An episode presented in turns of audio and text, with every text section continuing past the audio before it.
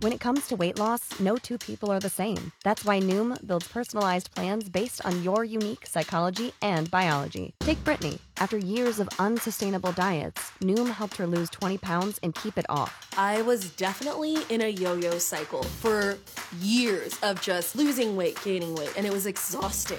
And Stephanie.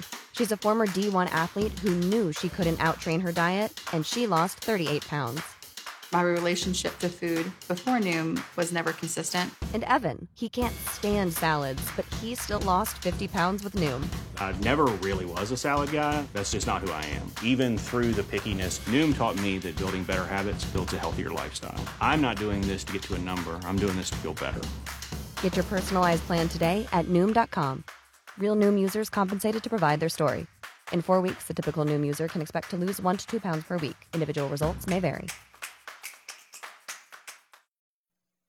Are you ready? Jamie Markley, David Van Camp, and Scott Robbins. We just become best friends. Yep. Making sense of it all. Now I get it. And having some fun. Lighten up, Francis. This is the Markley, Van Camp, and Robbins Show.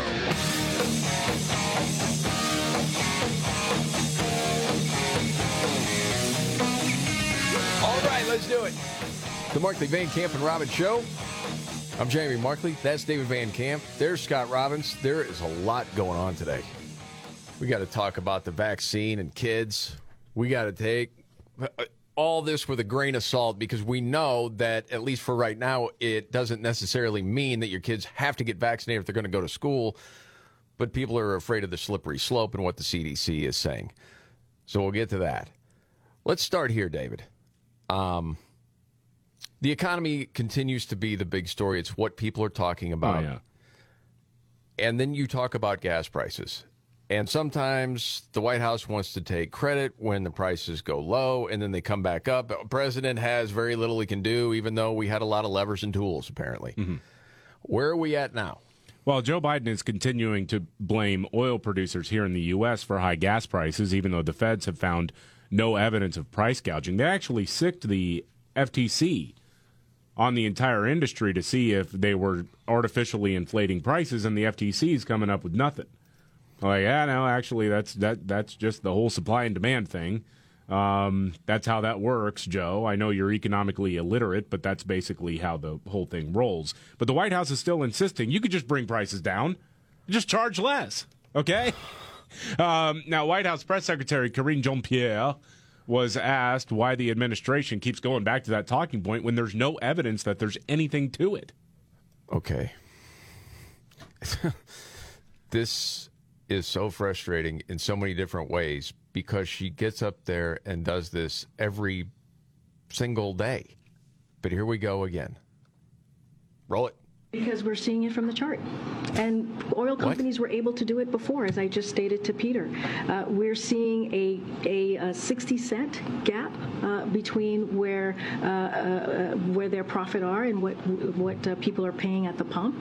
And so they can bring it down. They've done it before. Uh, and so the president wants to make sure that that the profits that oil companies are making is also being, you know, their, their profits is, is being afforded and given uh, to uh, to the American people. Scott, you look troubled. Yeah, I am troubled. You have to take a drink for every ah. Uh, that uh, the profits that oil companies are making is also being, uh, you know, their, their profits is, is being uh, afforded and given uh, to uh, to the American people. Okay. You know how they know Okay. Because we're seeing it from the chart. The chart Right. graph. Yeah, I saw that. Now, what what chart would that be? They they showed a chart of profits, uh, which again does not mean that they're just fleecing the American consumer. One of the reasons why they are enjoying profits right now is because they can. I mean, it, it, it's not some like seven dimensional chess game going on here. They're not reinvesting that money into new exploration because this administration has explicitly told them, we want you out of business in a decade. Of course. It wouldn't make any sense. So I guess because the administration right now says, well, this situation we're in, you should do your what patriotic duty to lower the prices. Mm-hmm. Well, hold on. I mean, there's a whole lot you can get into on that topic, into what industries you're going to have charge more or less at any given time. But this is the way that it's worked. And we knew this. But they were going to go all in on green way too fast. And there are a whole lot of experts that said this is a terrible idea. But again, man, you look at where is the money? And it's with green energy with a lot of these people. I mean, in Europe, you can go into all that. It's so frustrating. Well, it's the government setting a price for a product you're selling. Yes. That's messed up, man. But globally, we know this. Well, from the World Economic Forum, what have they wanted to do for years now? Go more green energy. Yeah. Is it really to save the planet? Oh, no. It's because there's a pile of money to make. Because a lot of oil and gas around the world is uh, controlled by family ties and lengthy, Yes. like long term uh, business relationships. And they want a new emerging market so that they can become the new cartel for energy production. Well, and again, man, it feels like you got to go over this every time. I don't think we need to. Where the products come to build green energy, hmm. whether it's solar, whether it's the electric cars. I mean, the digging that is involved is far worse for the environment than how we get our gas in America. It doesn't matter. You I mean, people have already bought into the green energy thing that believe in it. It's going to take years for them to not believe that. So they're just going to keep rolling. Yeah, I mean, if Apple makes too much money, does the president stand in front of them and go, "Hey, you got to lower your prices on your product here"? Well, we could deal without, and there's competition here, but but they, they have they have a monopoly on the gas, and these gas stations could do something. It's one thing after another. The Putin price hike, blah blah blah. So you have that going on, and then you hear news of the CDC possibly going to add the COVID vaccine to the list of vaccines that kids need to get. Oh no! Yeah, they're going to recommend this uh, more than likely. Now, that does not mean that your local school district is required to follow it. This is a set of recommendations that the CDC will make. However, a lot of them will. And then we'll get this whole, you know, human centipede thing going again, where the CDC says, well, we never forced anyone to do anything. And the local governments, who would be held accountable for anything, will say, well, the CDC told us to do it. And it just goes on and on and on. And technically, both are right, but no one wants to take any accountability if things go south or any responsibility, I mean. Not to mention, at least in my mind, think about all of the blue state governors that took so much control when COVID was going on. You could easily see them saying, yeah, all our schools are going to have to have vaccinated kids. Oh, yeah. Totally. I don't think they have any idea the fight they're in. You were, you were talking about this yesterday, David. Uh, we were talking about statistics of the amount of kids that have actually gotten the vax. Yeah. Okay. I did see this when it uh, went down from the toddlers, five years and, on, and under. It's like 3%. Oh, yeah, it's very low. And it's because pediatricians on the ground are not telling people to go get the vaccine because they see the data. They're doctors, they're smart. They understand how this works, and, and they say, well, you know, the kid is probably going to be okay. You know, that may change if your kid has a, a unique health situation or whatever, but for the vast majority of healthy children, it's not really necessary and it only carries a risk. Even if that risk is slight, that is an unnecessary risk. And most pediatricians are kind of like, yeah, you know, for the little, little kids, ah, we'll give it to you if you want it, but we're not going to push it. Okay, so yesterday we played a few clips from Dr. Marty Makary, Johns Hopkins. Okay. He said what he said, which was there's no reason to do this. There really isn't. And uh, we can't trust these people, basically. And I've seen, and it's hard to find sometimes. You'll see teachers, not teachers, you'll see doctors from all over the country actually speaking out about this. The one that has before is Dr. Angela Farella, who is out of Webster, Texas. And she's gone before the Texas State House before and talked about the vaccines and how this doesn't make any sense.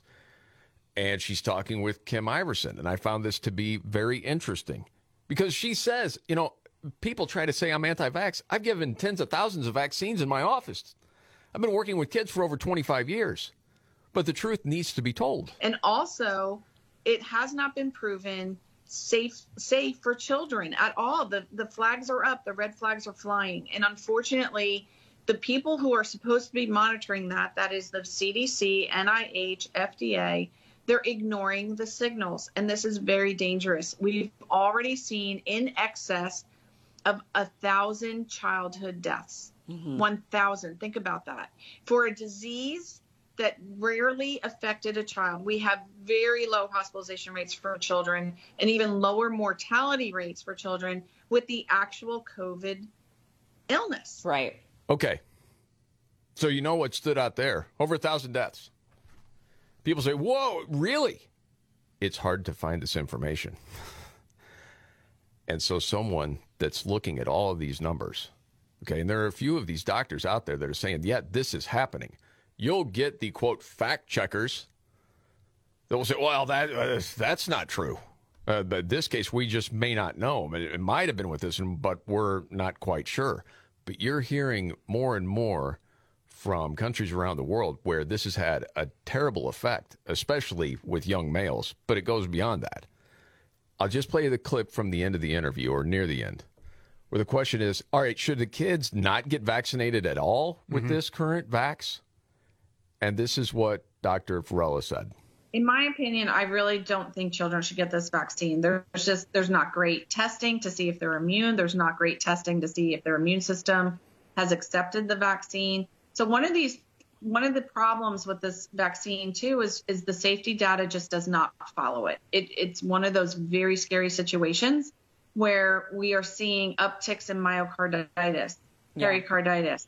We are seeing studies now that are showing asymptomatic myocarditis typically in athletes. We're seeing problems in the athletic community where professional athletes who are in the best shapes of their lives are collapsing and, you know, having sudden death issues or even just, you know, heart arrhythmias. This is unusual. Very You have- unusual. you have we, seen we've this in never different seen places. This. I, I can't remember. Oh, sorry. my- You've seen it in other oh, places. Oh places. yeah, definitely. But the you're trying to find out what's the truth as a regular jamoke. That's all. You you just want to know. I don't have a friggin' agenda. You're seeing this all over, and then you'll see some other kid in the news out of nowhere, and he's dead. They they don't know exactly what caused it, but he was otherwise healthy, and then it was some sort of issue with the heart and gone. And I know there have been a few of those where it was a kid that actually had not been vaccinated, but a lot had. Well, and you least- don't know. At least she didn't say if you get an abortion, you don't have to worry about this. Here's the here's very the- unusual. We we've never seen this. I I can't remember in my memory anything happening like this before. And it's just you know, unfortunately, like nothing to see here. And and we're all all of us that are in this in this movement where we're just trying to get the doors open to have people look at the science, look at the data, look at theirs, look at VSafe. Just look at it. There's really a true signal, or are we all crazy? And I'm going to say we're not all crazy. We are seeing the signals, and they are derelict in their duty not to acknowledge the signals. Yes. Yeah. I would agree with that. Mm-hmm. When the Moderna CEO says, yeah, anybody under 50 shouldn't be getting it, that's a bit of a red flag when our CDC is saying, yeah, kids should get it before school. Well, in All right. he didn't say shouldn't. He, said it shouldn't be. It should be their choice. Yeah, I heard that as don't get it. You're going to get hurt. no, I mean, I'm joking. yeah. Yes. Very well said, David. He didn't say didn't get it. It's just you don't have to unless you have a comorbidity, that sort of thing. Okay. Man, a big shakeup in the UK. Oh yeah. Uh, the Prime Minister of the UK, Liz Truss, has resigned now after being on the job for six weeks, and so she has broken her own glass ceiling by being what the shortest tenured prime minister in the history of the country. Uh, Now, here's how ITV News in the UK broke down the chaos as they went on the air last night, before as this shakeup was really coming to a head. Okay. It has been a night of astonishing scenes at Westminster with reports of jostling, manhandling, bullying, and shouting outside the parliamentary lobbies in a supposed vote of confidence in the government. The deputy chief whip was reported to have left the scene saying, I'm absolutely effing furious. Whoa! Okay, this we're going to need more time for this. We're going to need more time. wow. Okay, that'll be very interesting. Um, also, there is a comparison going online right now to Florida's recovery of the hurricane and San Francisco's effort to build a public toilet. You got to hear this next.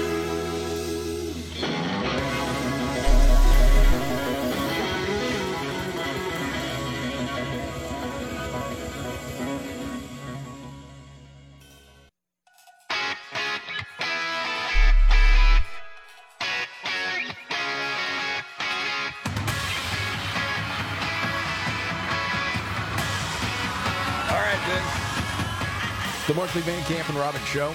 Jamie Markley, David Van Camp, Scott Robbins. Okay, a lot going on. Shocking. Gallup, there's a new low in media trust. Wow. It's not shocking at all, is it? No, I it's mean, not. really? I was actually surprised it was as high as it was. Really? A little You're bit, yeah. Talking about Still over 50%, low. right? you know, we've talked before about Florida, our friends down there and the recovery efforts. And, you know, sometimes once you see the devastation like that, you know, a few weeks later, all the news cameras are gone. Mm-hmm. And then it's like real life and the adrenaline's over for the people there and you just got to rebuild. And with a lot of the people around in the retirement communities of a certain age, don't have as much energy to put into rebuilding and everything else. But you're seeing different stories about it. It is going better than a lot of people anticipated. Well, you know it's going well because this is one of those major natural natural disasters that basically fell off the face of the earth in media coverage after about a week. And they wanted to pounce, man. They did. And so if if Ron DeSantis and and not just him but also local authorities and authorities throughout the state uh, and even FEMA federal authorities if they're doing their jobs well because that could be perceived as making it look like DeSantis has done something well media's not going to talk about it they're they're all on this like flesh eating bacteria that that's shown up because of floodwaters, which isn't all that surprising. It's tragic, it's scary, but that's like the most recent hurricane story I've seen. And they're talking about Florida's infrastructure and trying to sort of shoehorn DeSantis criticism in there. Like he's the guy who's walking around like dumping vials or petri Oh dishes gosh. of flesh eating bacteria in the Right. water. Well, now, so it's been circulating. Remember the damage along the Sanibel Causeway? It's just gone. Oh, yeah. It's rebuilt.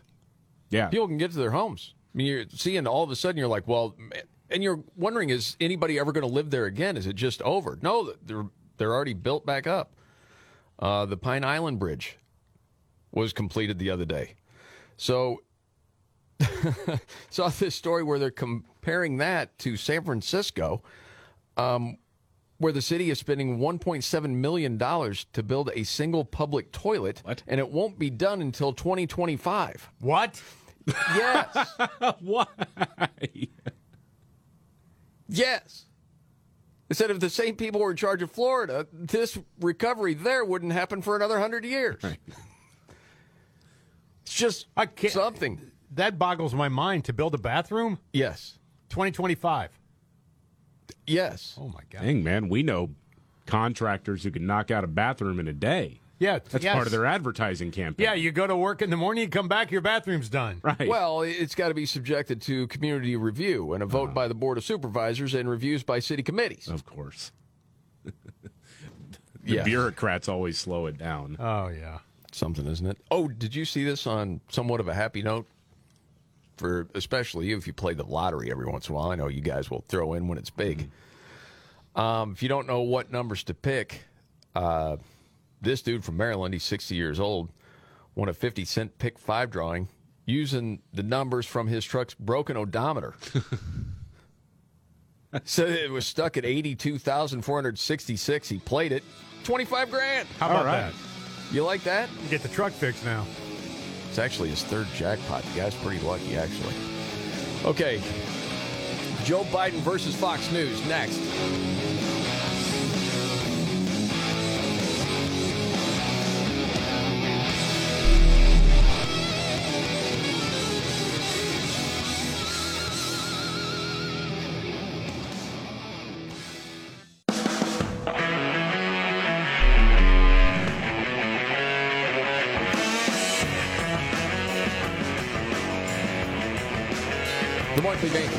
Camp and Robbins Show. Jamie Markley, David Van Camp, Scott Robbins. The president taking on Fox News yet again. Oh, They- yeah. Well, he got a little miffed when he was asked whether abortion or the economy was his top priority because they seem to be really wanting to focus on abortion a lot. Well, Uh, sure as hell don't want to focus on the economy. Well, no. What, what's the win there? There Uh, isn't one. Peter Doocy from Fox News asked him the question. Yes, he didn't like Top domestic issue, inflation or abortion. all important. Unlike you, there's no one thing. It crosses the board. Domestic, ask me about foreign policy too. There's a multiple, multiple, multiple issues, and they're all important. And so, and we ought to be able to walk and chew gum at the same time. You know that old expression. Hey, why why so short there, Joe? Unlike you, there's no one thing. Oh, wow. What does that mean? I don't know. Dark Brandon. Yeah, the left is still trying to do that, still trying to make it like, yeah, uh, he's got zero bleeps to give. He's dark Right, Brandon. exactly. No, He's he's, a doddering old fool who's got a hair trigger. I mean, that's it. He's just an angry old man. Yes, that hasn't gone the way he's wanted. Right. the Dark Brandon thing, man. Left is desperate in so many It's different hilarious. ways. It is pretty funny. Um, another clip about Biden. This is Chris Hayes on MSNBC. Yeah, because the big news yesterday was that Joe Biden is releasing even more oil from the Strategic Petroleum Reserve. And according to the conspiracy theorists on MSNBC, he's doing it to save American democracy itself. This is Chris Hayes, who really, I mean, just really, he needs a vacation. Go sit on a beach for a while because he's out of his mind. It's sad to see this. Wow. Oil companies, OPEC, Saudis, not exactly eager to make sure prices are low before an election where Democratic candidates are vulnerable. The future of American democracy is in, as we report night in, night out on this program, real peril, existential peril. I'm sorry, man. I know that wasn't supposed to be the funny line. Yeah. Okay, okay, go ahead. This is the first po- post coup election in America. What? He's trying to say that first... Jan 6 was a coup. Oh, no, the coup. Ah. All out insurrection. So They desperately want you to. They don't understand why you don't care. They can't. They can't wrap their head around it. You should care. You should care. You should care. Okay, man. I can't put food on the table. Just say this real quick. I these guys we don't know the people on whether it's Fox, MSNBC. I, part of the time you don't know is somebody just going out there and acting every day and playing a role, or is that who they are? Oh, I don't know. He looks like flustered. He actually does He look does. like he's. Yes. That's Like, my point. I feel bad for him. Yeah, th- it's like, dude, you need some counseling. It's gonna be all right. They just can't Okay? understand why we don't care about January 6th and abortion. They don't. They can't wrap their head around. It's everything. they're coming unglued because of that right now. coup election in America. And so we find ourselves in a situation where keeping gas prices low is key to preserving and strengthening the future of our democracy. And so here we are. Hence Biden releasing oil from the reserves today. So, so. Oh yeah, I love that. Can Can you just play that last little? Yeah, no kidding. Because he has that heavy sigh. So according to this guy, the Saudis and the rest of OPEC Plus uh, are working hand in hand with domestic oil producers or Western oil producers uh, in order to make sure that Democrats lose even more than they already were going to lose in a midterm election to subvert American democracy.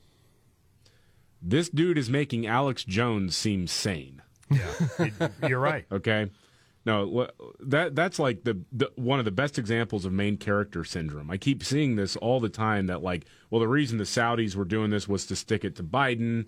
Uh, the reason why OPEC is cutting a bunch of oil off the market is all about American politics. Well, that that's not that may be a part of it.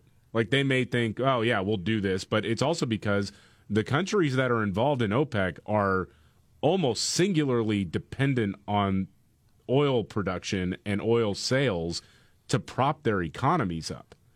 So if the price of oil goes low, they're screwed. Real quick, uh, listen. just a simple Jamoke's point of view and tell me where I'm going wrong here. Okay, to me, that doesn't make sense because if the Republicans end up back in power, okay, there's a good chance we're going to be energy independent again Mm-hmm. And not relying on the likes of Saudi Arabia. Right. That plays against them. Right. It doesn't make any sense. No, it doesn't. Oh, it's democracy. Dude, really, go talk to somebody. It's going to be all right. Holy smokes. Okay. Man, okay. So talking about Biden himself. And I know every time I bring up, I hope justice happens at some point in time because there's no doubt in my mind he was in on profiting from his son Hunter Biden's business dealings in China, Ukraine, Russia. Uh, the information's there, and you wonder are people ever going to be brought to justice for it? And so, as there's more and more talk of this, Peter Schweizer has a new book out. And the name of the book is Red Handed How American Elites Get Rich Helping China Win. And there's tales about Pelosi, Mitch McConnell, uh, Dianne Feinstein, all these people, right? But in the part of the book about Joe Biden, and Andrew Klavan from Daily Wire interviewed him, um, asked him about it. He was going on about how well this book is researched, but here, here's a bit of the setup. individuals in the United States on Wall Street and in Silicon Valley that aren't just doing trade with China, they're actually engaged in activities that are very directly and specifically helping the Chinese military industrial complex. Okay, so I'm intrigued. I'm like, all right, let's go. Let's. Um, first of all, before we get to Biden, Bill Gates. What does Bill Gates have to do anything with China? You're talking about people like Bill Gates who are actually investing in specific companies that are known known publicly uh, to be building uh, military weapons related systems for the Chinese military. And that to me takes it to a higher level. Well, yeah. And so you're wondering, okay, does that guy need any more money? Why is he doing something like that? It doesn't seem to make sense that he's laying all this out in the book. Okay, and I understand there's a guy that's trying to sell a book. But you're trying to take what is he saying? Is it true? And when it gets to the Biden part, um, I think the question was, you know, is Joe Biden really involved in the Hunter Biden stuff? Uh, yeah, I mean, there's no question in my mind. Um, so in 2018, I first broke the story that Hunter Biden was doing deals in China and and uh, you know places like Russia. And at that time, it wasn't clear. Uh, all we had were corporate records, financial records from China and elsewhere. With the Hunter Biden laptop and with the email collection of one of Hunter Biden's business partners, a guy named Bevan Cooney, who gave us access to his Gmail account. Uh, it, there's simply no question anymore. We know for a fact that Joe Biden not only aided and helped Hunter Biden in his overseas business schemes, we also know that Joe Biden is a direct beneficiary of those deals. Okay. Whoa, buddy. Yes. Yeah. So you find this interesting. I see you lapping this up like a dog. Dude, I mean, this thing's been going on forever. And it doesn't seem to be going anywhere. It's just pushing this rock up the hill, No. man. It just. So remember, you've heard before about when Joe was vice president, and then there'd be meetings, but they weren't on the logs. Right. Yeah. That sort of thing.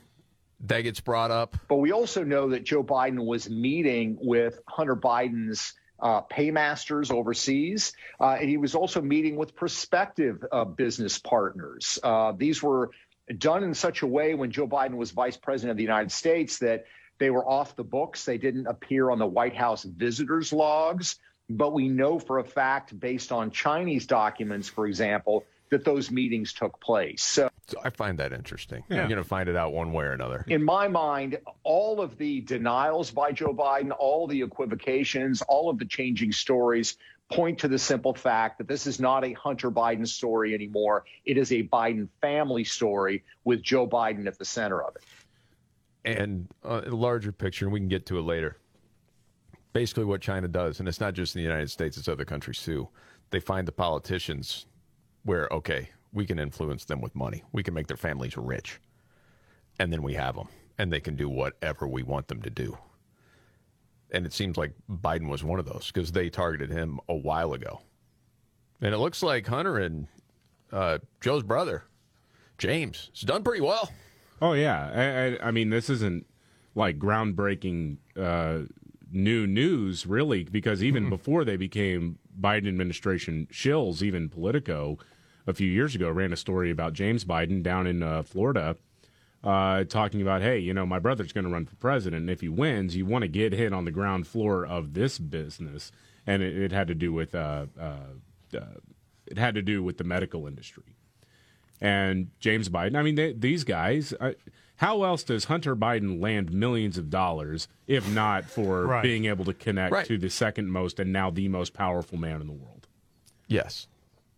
And when it gets to corruption Yeah. within our government and decisions that are being made because you're on the take and you are benefiting yourself, that's when it's well, time to go to jail. And we're not speculating there were meetings. There were meetings. Yeah, there were. Well, and, and the other thing is, I mean, just I, I know this almost seems like just a secondary story here, but in if you take a step back, the idea that a Chinese spy app, we know it's spying on people. It's called TikTok. Fun Yes. little videos, right? No, it's it is a massive data harvesting scheme run by Chinese spy masters. In a in a sane world, it would be a no-brainer. That thing is kicked out of this country. Yes. And But yet, dude, think about Hmm. it. If you went out and tried to tell a group of people today what you just said, they'd laugh at you. Right. They have no idea. That's part of the problem. Yeah, some waitress at the Scranton Applebee's saw him there. Uh, did see this, and yeah, it's not a big shock. There is a new low in media trust. That's from Gallup. Yes, just seven percent of Americans have a great deal of trust in and confidence in the media. Twenty-seven percent have a fair amount. Uh, Twenty-eight percent say not much confidence. Thirty-eight percent none. None. None. Hmm. Well, isn't that a part of what we really need? Is a well-informed public. Yeah.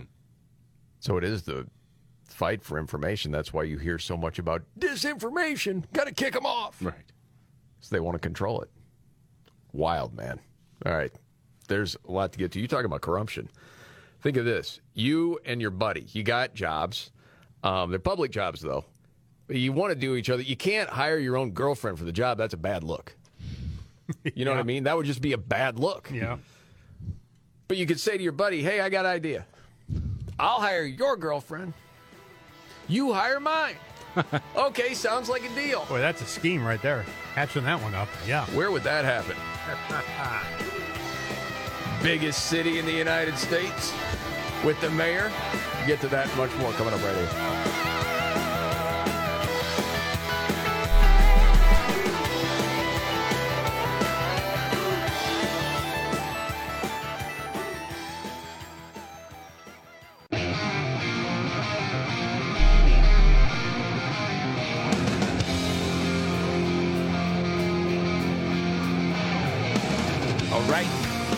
Markley Van Camp and Robbins Show. Jamie Markley, David Van Camp, Scott Robbins. See that video that just happened again the other day in New York? Where he gets pushed onto the subway Oh, and yeah. killed? Yeah. You see that, you're like, where are we? Some futuristic movie, crazy. Mm-hmm. On and on and on. So many problems there. And, you know, as far as the mayor, Eric Adams, still whining about, well, Texas, they're sending us all these immigrants. We can't take them all. We need help. Well, they've solved one issue there. Um, he did hire New York City Schools Chancellor David Banks, longtime girlfriend Sheena Wright, as deputy mayor. Now, he and Banks, they go way back. They've been buddies for a long time. Well, he had to fill the position. It's tough. Just Sheena um, is going to be the deputy mayor for strategic initiatives, one of five women deputy mayors hired by Eric Adams. You know how much they pull in? No. Well, last year, uh, 251 grand apiece. nice gig. It's pretty good. Yeah. Okay. So uh, that happened. And so, you know what David Banks did? Hmm. He quietly promoted the mayor's longtime girlfriend, Tracy Collins, to a top post at the Department of Education. How do you like that? You don't say. Just has just so happens she's the mayor's girlfriend, but she's very qualified though. Absolutely. Most qualified candidate they had. He didn't even know. I wondered if anyone said, hey, why'd you hire her? Cause she's my best friend's girl. she's my best friend's girl. I, I'm guessing that wouldn't have been the answer. It would have been funny, though. Uh, she had been a school administrator since 2008, but she got a nice bump in salary to $221,000. And some people brought up, hey, New York City law explicitly prohibits nepotism. They're like, hey, give them credit. They sidestepped that matter.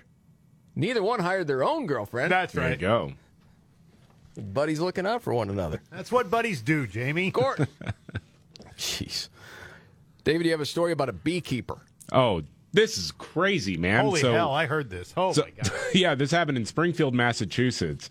Uh, this lady was getting evicted, and there had been protests about it. You know, who you judging? Uh, don't kick me out of my home, whatever. Cops go out there to serve the eviction notice.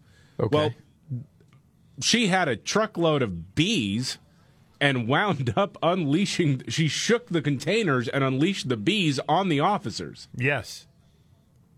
Holy smokes. She had attacked attack hundreds of angry bees going at these cops. Yeah. Yeah.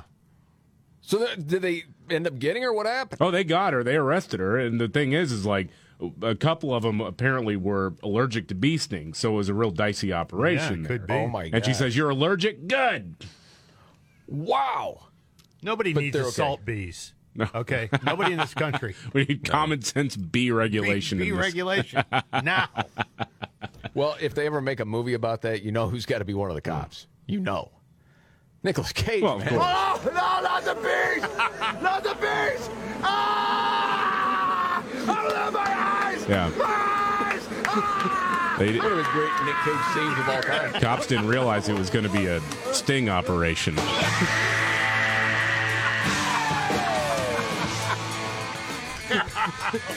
this is the Markley Van Camp and Robbins Show.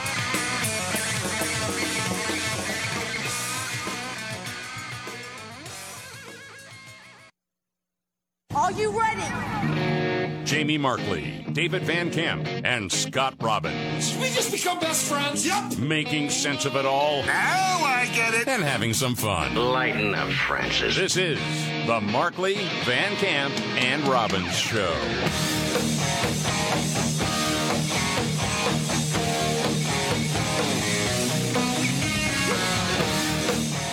The Markley Van Camp and Robbins Show.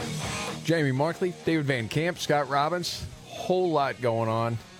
Still talking about gas prices. And the Biden administration saying, hey, the oil companies, gas price, gas stations, bring it down. Mm-hmm. Uh, but it's blaming anybody they can. Sure. E- Everybody else's fault. Okay. Always. Yeah, Joe Biden wants oil companies to do him a solid and lower gas prices magically, even though his administration is openly hostile to the oil and gas industry. And the, the White House press secretary, Karine Jean Pierre, was asked about that by Peter Doocy from Fox News. Hmm. How, how is the administration trying to put them out of business? Well, they produce fossil fuels, and this president says he wants to end fossil fuel. So look, um, I, you kind of asked me this question yesterday, and here's here's where uh, where we would say U.S. oil production uh, is up and on track to reach a record high next year. We've seen that from their uh, uh, from when we see their profit margins. They are uh, they uh, you know Oh, they're, oh, it's hold record on. high. I, th- this sounds like a lot of made up McGurkin. David? It, it is. So they talked about record profits, which in the near term, certainly they've been making a profit because oil has been so expensive, and they have no incentive to increase the distribution of, of oil products right now because they know that when it comes to the refining process, they're having to shut down a lot of their old facilities. They know that. And they also know that the Biden administration has been, again, openly hostile. I mean, if you just look in the last couple of years, day one, Joe Biden signed an order revoking the key permit for the Keystone XL pipeline. Uh, January 27th, stopped new oil and natural gas leases on public lands. June of 2021, suspended oil and gas leases.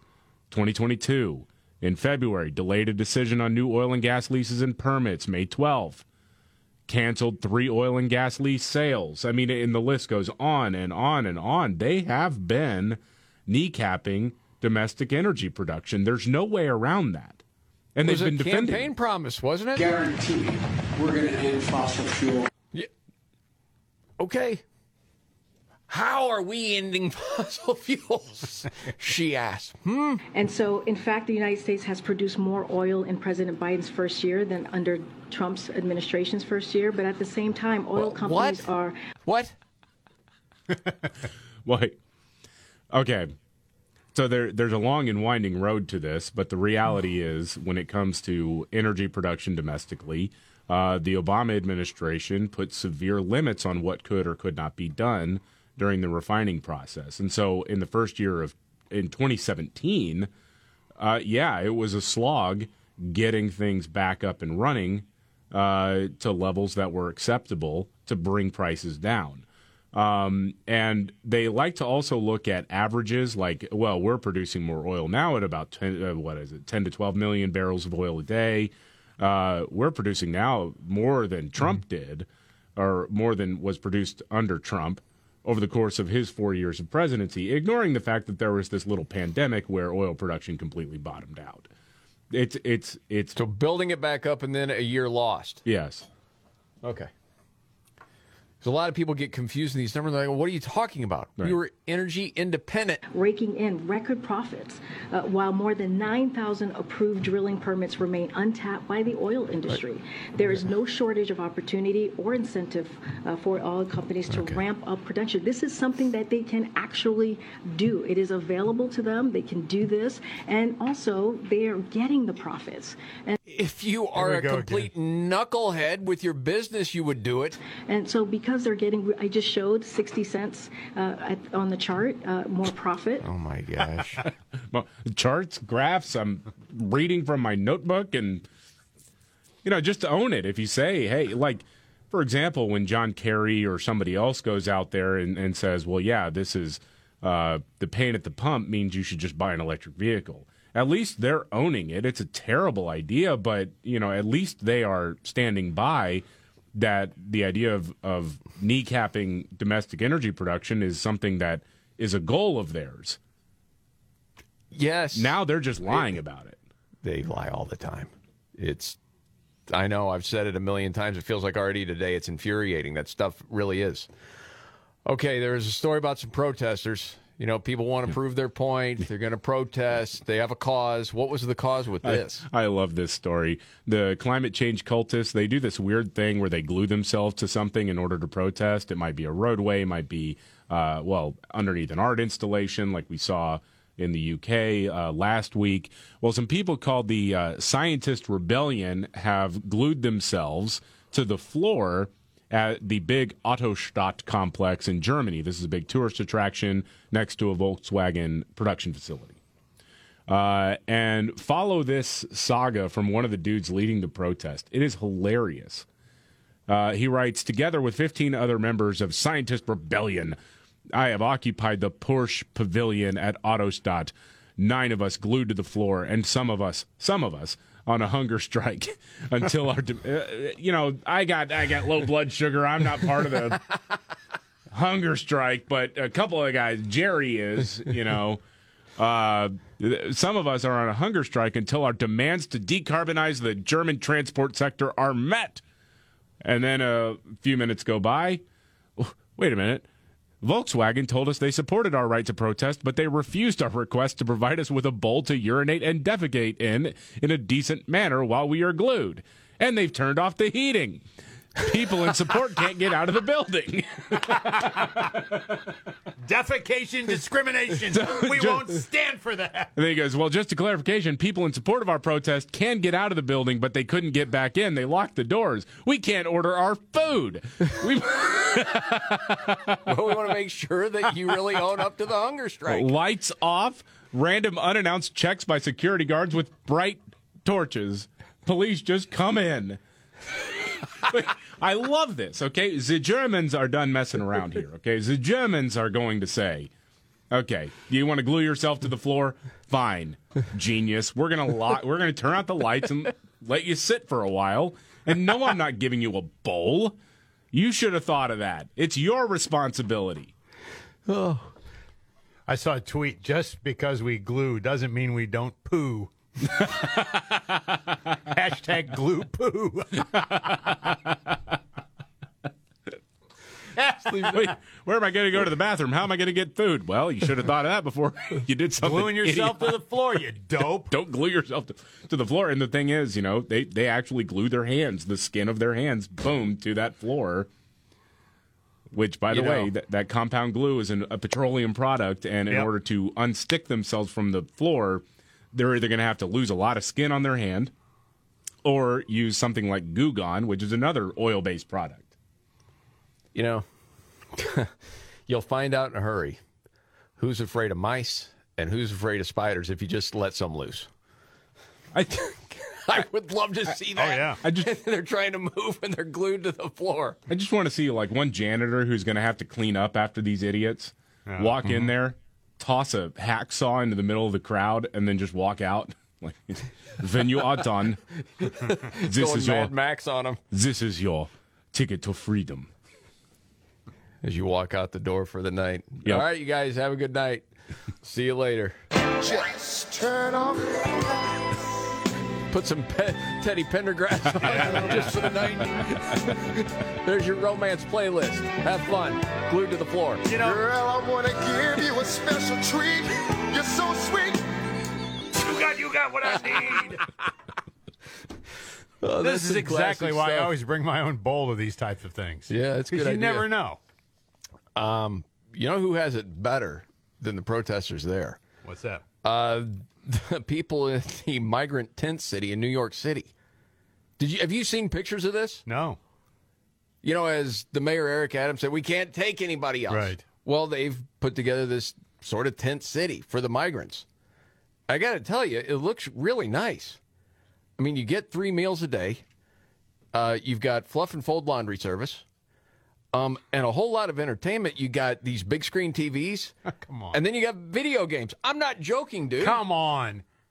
Fluff Here, and fold here, here. laundry service? Here.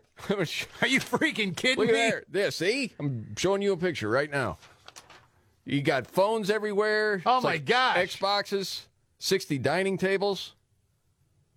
You got ping pong, foosball. It's like a resort. Those meals Board are games. culturally appropriate. It's South American fare. That's what it says. I know. I'm not making it up.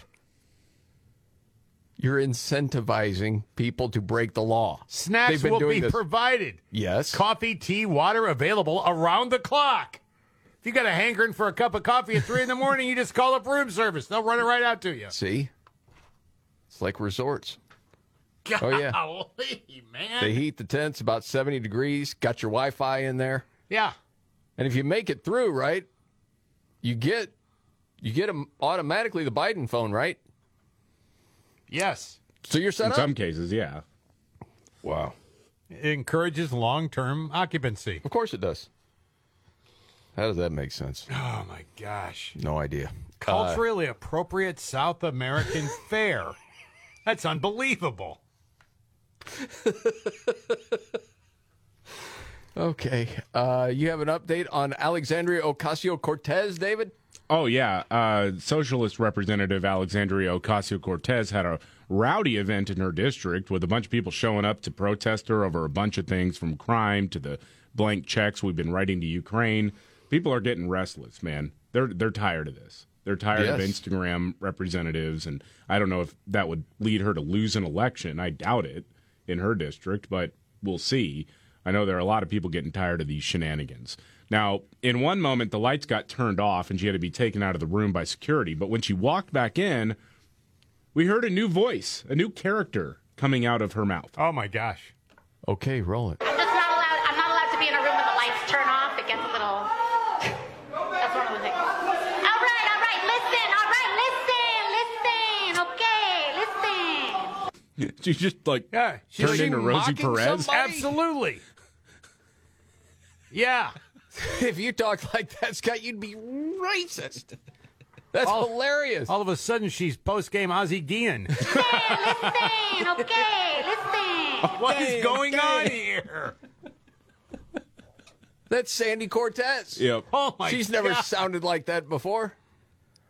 Wow. Wow. Yeah, you can see this is That's starting a to crash meltdown, down. man. That is a freaking meltdown right there. That is, man. Oh, dude. Yeah, put that one to music Wow. too. All right, we got a lot to get to. Um, Yeah, Davis has some audio about a politician that college students like, but they can't exactly say why. Can't wait for that. All right, all right, listen, all right, listen, listen, okay, listen. Yeah, it's coming right up.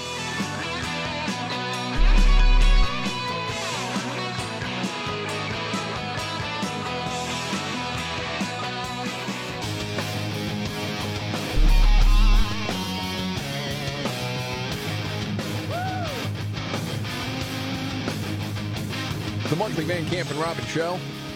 I'm Jamie Markley, Gen Xer. David Van Camp, the Millennial. The sexy boomer, Scott Robbins. Okay, it's always fun when you're asking college students a question and they have a definitive answer.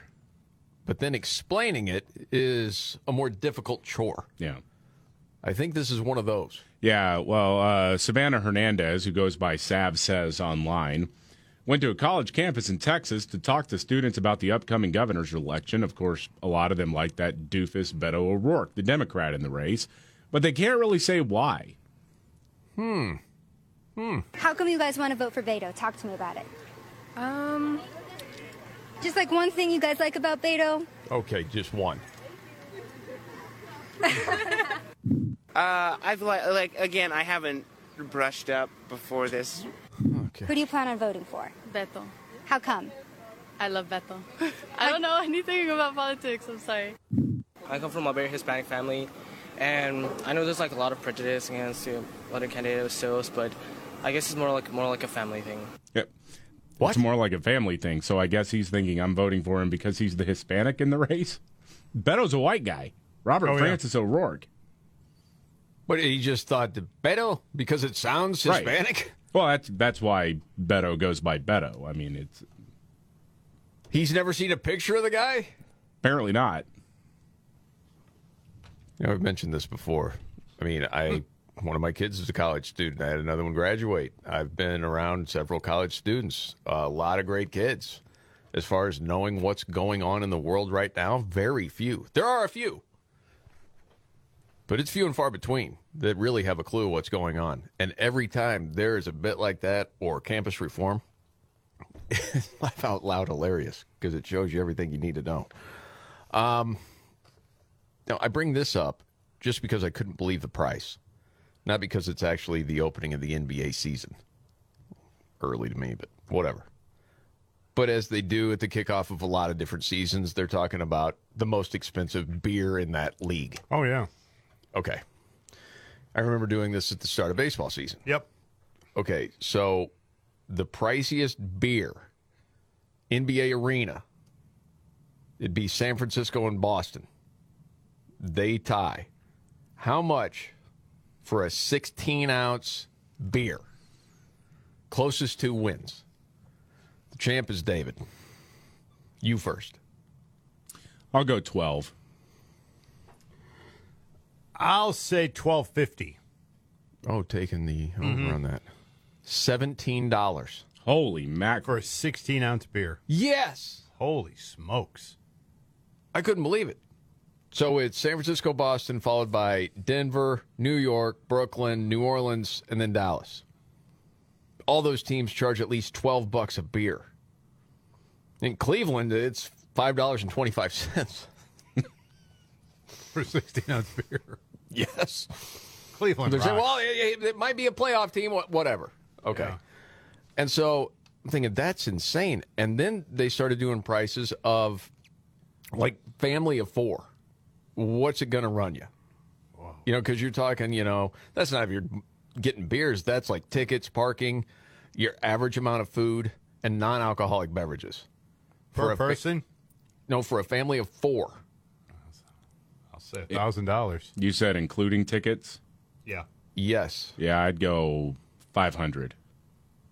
Seven hundred. Yeah. You won that one, dude. I mean, yeah, that's that's beyond to me. Yeah, I mean, I have fun going to different games, but at some point you're like, okay, is it that much more worth it than just watching it at home in the comfort of your home on the big screen? Mm-hmm. I don't know, man. This is the Markley Van Camp and Robin show.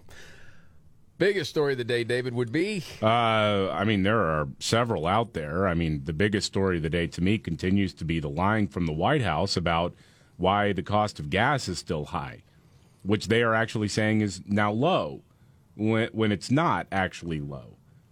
It's just No. it's lie after lie after lie, and they they think that like what the corner store guy is able to magically lower the price, and the oil companies are able to magically lower the price, which is economically illiterate. But I, so I don't know if it's just their own stupidity or they're counting on enough people to not know what's going on to The buy other the one lie. to me, man, is the CDC saying, yeah, kids, they should get this COVID vaccination. They they should be getting this.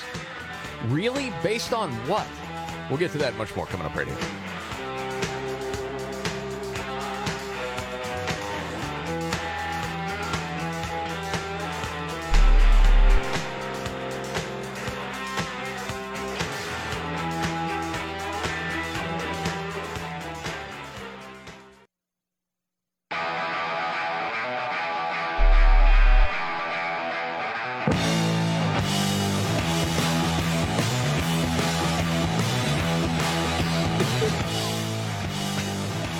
Van Camp and Robbins Show.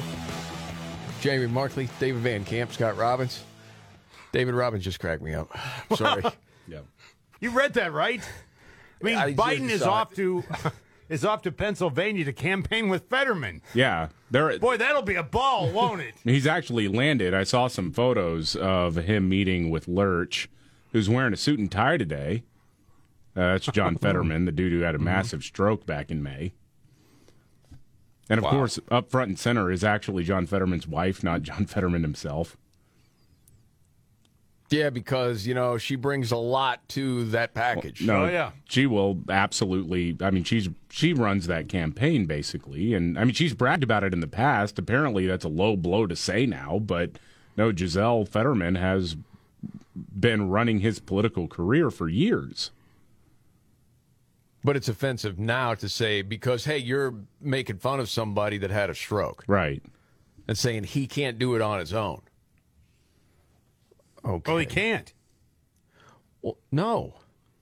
No, one of his biggest donors was the doctor that said, "Hey, he's he's improving. He'll be fine." Right.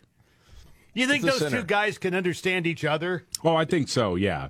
That's what I think. It's- It's, what- like like I- dogs communicate with each other. We don't understand it. Yeah. Oh my god.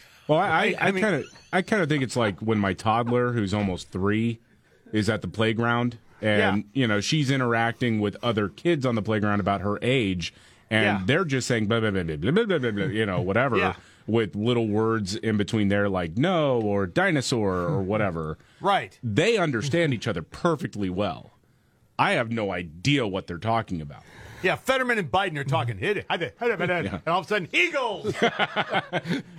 Senate running for Eagles, New Jersey Eagles! houses. What flavor of ice cream? Eagles! okay, I, yes, the green kind. Got it. Crew to Okay. dash, double the pressure. Eagles. Maybe that's the type of eagle that. Is, oh my gosh. Okay, before we get to the vaccine stuff, Fetterman in the news. Someone Yeah. called him a political athlete. yeah. so yeah, Because he's a football fan? I know, I know. the, the, well, there are actually still lingering and legitimate questions about the health of Democratic Senate candidate John Fetterman, who had a stroke back in May and is clearly still struggling with the after effects of that. Not his fault, but he should not be in the Senate because he's out of his mind right now. Uh, his campaign is very, very dodgy, too, about the status of his health. And as you referenced, they put out a simple letter from a doctor saying, hey, he's all good. But that doctor was a campaign donor and was light on any details about his health. Of course. Uh, But he's improving. But that doesn't stop the Democratic machine from going to bat for him. This is uh, Michael LaRosa, who used to be Jill Biden's spokesman. Used to be Jill Biden's. Yeah. Okay. The guy is a political uh, athlete, the, bet- bet- one of the best ones I've ever seen. He's pure talent. He looks and sounds and acts like the state of Pennsylvania, similar to like a Tim Ryan, right? He is traveling all over the state of Pennsylvania and having, if rallies are a measurement of enthusiasm like the former president used to measure, uh, this guy is holding rallies all over the, the state. Was he talking about John Fetterman? Are you sure? Yeah, yeah, he was talking about John Fetterman having Trump like rallies. No, he hasn't. Where are the receipts on that? the other thing is, is that John Fetterman gets up and speaks for like five to ten minutes. Donald Yes. Trump at his rallies will speak for like two hours. There's no comparison. I mean, that's embarrassing. Holy cow. I understand there's a rookie out there. Well, he's not a rookie. He's the former spokesman for Joe Biden. Maybe that's why he's former. Yeah. He's not very good at it. Wow. Okay. Yeah, I wonder if we're going to have some audio of this. These guys speaking with one another. I mean, okay, talk me out of it. Is there anybody with a little bit of a guilty feeling for laughing too hard at that? I, I I was there initially because again, I mean, a stroke is a devastating thing. There's no question about it, and I wouldn't wish it on Absolutely.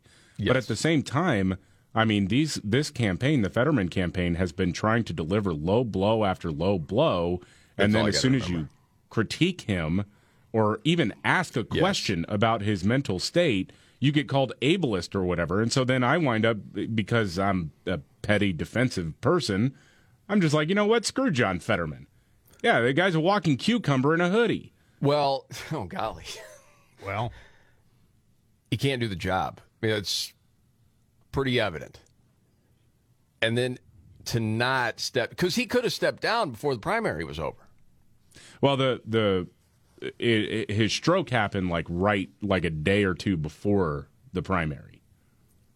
Saying, okay, at that time, say, I'm going to have to bow out. We're going to have to go to next in line. Whatever. You had your chance, but you were going to push on, push on, push on. Because wasn't there a story? There was some pressure. Hey, you got to bow out of this. You can't do this. And it was full steam ahead. Yeah, there may have been. I don't know. They're hungry for power, man. Absolutely. So, well, the first thing I want to know is will Biden even remember his name? Because Biden usually has a problem with that. if he can get by that, you know. My uh, the guy who runs that outfit over there. Eagles! oh yeah, Fetterman. That's right. They'll get it together. No problem. Good luck. Golly, stay tuned. Yeah, no kidding. Okay, so we were talking about the CDC earlier, and this is official now, right, David? Yeah, the CDC has unanimously, uh, oh, the 15 member panel that decides these things to add the COVID vaccine to the child immunization schedule, um, which doesn't mean that the, the CDC does not have the authority to mandate it for all children. Uh, but there are school districts who will take that recommendation very seriously and include it on. I mean, we've already seen it before the CDC did this, but um, they'll include it on your required shots before going to a public school. Yes, that's what people are most concerned about. But I understand you got legacy media out there saying, "Oh, uh, hold on a second. Th- this this doesn't mean you have to before you go to school, but people know where this can go." Okay, Dr. Marty Makary, John Hopkins. We had a couple of clips yesterday, and he talked about the people that were voting on this. It's a kangaroo court. Is what he said, because you have to be all in on this particular vaccine to be a part of that. Right. So you've had different doctors speak out against this. It makes no sense on so many different levels. One of them was Dr. Aseem Malhotra, who was on Fox. And again, every once in a while, you'll hear people that are all about the vaccine all the time use this sort of line Well, are you a doctor? Are you a medical professional? Uh, this doctor is, and he's speaking to the British Parliament about the vaccine today. Myocarditis is one issue. The other very good, clear data um, actually reveals that in people aged between 16 and, and 39, Israel data showed this, there was a 25% absolute increase in heart attacks and cardiac arrest. Okay. You're seeing studies out of Israel. You're seeing studies from a lot of different countries, and then you're trying to get as much information out of the United States as you can. But some of it's hard to come by. Mm-hmm. I don't think this guy is lying when he's talking about myocarditis and here's your risk, and that's for 16 and older, let alone we don't even know that it's safe for kids. It's not even FDA approved. So why would the CDC do this? I think we know because they got the call from the White House. But anyway, the doctor goes on. which is associated with the vaccine but not associated with COVID. This has now been replicated in Florida, a similar type of findings recently, um, and that's why the general surgeon of Florida has come out and suggested that certainly people in that age group shouldn't be having the vaccine. But I've looked at that data, I've spoken to the researchers in Israel, and in fact, this signal of harm is for everybody, even people over the age of 60. Which is also something, and if that's true, that most people would not know. Um, but he goes on, you know, talking about well, but but but all the the early studies, it, it was safe. He's saying, man, the Pfizer execs would have known, would have known the risk before they ever put it out there. And his opinion is this thing should never have gone out to the public, based on what we've done with vaccines earlier in life. Eagles! No, the doctor, Doctor Malhotra. Golly, man. But I find it very difficult to believe that Pfizer senior exec- executives and Pfizer scientists didn't know when it was being rolled out because they have access to the raw data, which we now know shows significant harm. It's likely they knew this, which means that it, I don't think it probably, with hindsight, and I'm sure an investigation will reveal this eventually, it probably should never have been rolled out in the first place. You know, and hey, I just want to know what the truth is. Am I freaking out too much about it right now? It's possible that I think this is this is beyond for the CDC to say yes, we recommend this is we're going to add this to the vaccine list. You don't even know it's freaking safe. Right. You don't know long term effects. And if a otherwise healthy kid gets COVID, what happens? We already know. They knew that in China early on. Wow, this is a really weird thing. Kids don't seem to be affected by it. What happened to that common sense? I have no freaking idea. No freaking idea. Okay. Got to move on. And don't don't even say it, okay? Eagles! All right. The phrase that pays. On a lighter note, there was a little piece done talking about uh, how most people react when caught in an awkward situation. These days, I just shout Eagles really loud. well, the most common way is avoiding eye contact. Yeah. Like, Yeah. uh, uh, or an uncomfortable laugh or smile. Mm-hmm. Isn't it better to just own whatever just happened that was awkward and call it out? Yeah, it depends, I guess. Yeah, the funniest thing, David tried to describe Scott's face right now. It's a little worried, head down a little bit, eyes glancing back and forth. I just bring up the words awkward situation, and you're acting like you're in one. Immediately awkward. I know. I, I put myself there when you bring it up. The third thing that people do, see if this sounds familiar fidget. Mm-hmm. Mm-hmm. Yeah. You're a fidgeting fool, man. I am. You're all over. Your fingers are together. You, Well, your a lot of ball cap just- goes up and down. just You my start own- rubbing your nose. My and own nervousness when I'm doing this. Yeah. Yeah. Some people just leave immediately. They just remove themselves from the situation. Just walk out. yes. Bye. Yeah. And then accidentally, just- accidentally make eye contact with another dude in the bathroom. You just zip up and walk out. I'm out. out. I'm done. Right. That's why I, I, again, though, I think the ultimate icebreaker for that type of situation is to just go Eagles. Well, think or of it buy this an way. electric car. Walk out. Good night. Seriously, what if it was someone that you felt like they were losing it and maybe they did have some sort of head thing going on? And you're with a bunch of people and the person walks in and just says, Eagles! then you're looking at an awkward situation. Completely out of context. Right. what? Scott would be the one to be like, what? What are you talking about? What's wrong with you? Yeah, exactly. Okay, we got to get to a news update in just a few. Oh, this is an interesting uh, story if you like dogs, or even if you don't. Dogs notice incompetence. Seriously, the story behind it coming up.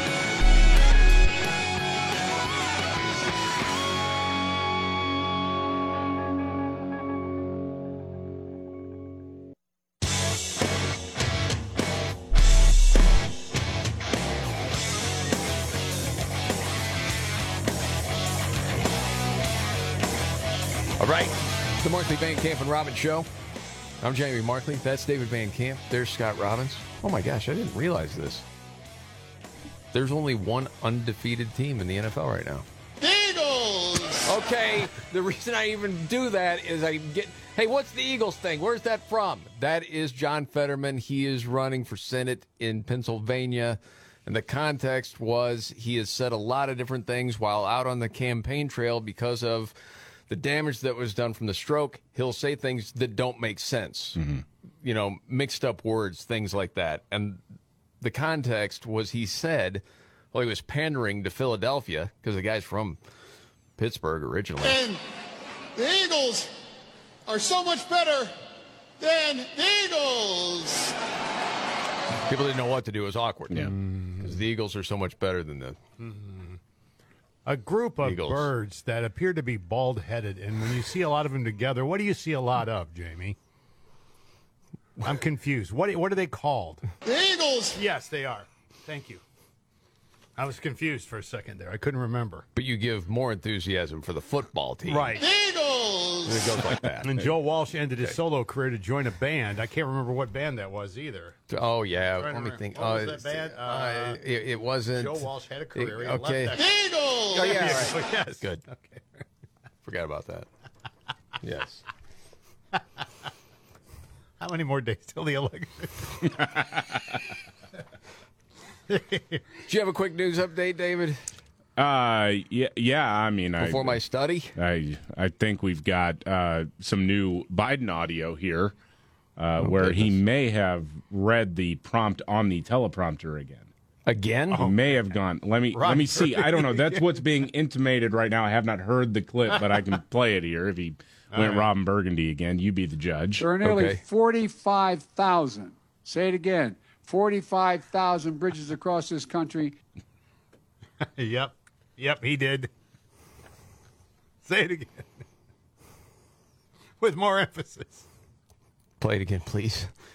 See, I might I might have to go to bat for Joe on this one. There are nearly 45,000, say it again, 45,000 bridges across this country. I don't. That one, that one felt a little bit more natural to me. That maybe he didn't go full on Ron Burgundy. Okay, but if not, then you would say, "I'll say it again." Right. Hmm. Not say it again. Yeah, but he drops words. I mean, Let me say it again. Yeah. There you go. Yeah. Think about that. Let me say that again. Yeah. Not say, it, again. Same emphasis, yeah. Yes. Okay. No, that's Ron Burgundy. Right. And who is he out there with today? John Fetterman. And he's a fan of. Eagles. Yes. He all comes around. Stop. You got to stop. I mentioned this. All dogs notice incompetence. There's a new study done. No. Just made me laugh. It's a Disney movie. They ran a series of experiments where humans would try to open containers, and the researchers observed how dogs reacted. And some of the containers were empty, some had food inside. And some humans were told to struggle with the containers, others said don't struggle, just open it. So they found the dogs tended to focus on the humans who were able to quickly open the container, sure. But it, that didn't affect the future behavior of the boy dogs. Okay? But the girl dogs, it was different. They seemed to judge those who were incompetent. Yeah. That is hilarious. It's like my wife during a DIY project. this is the Markley Van Camp and Robbins Show.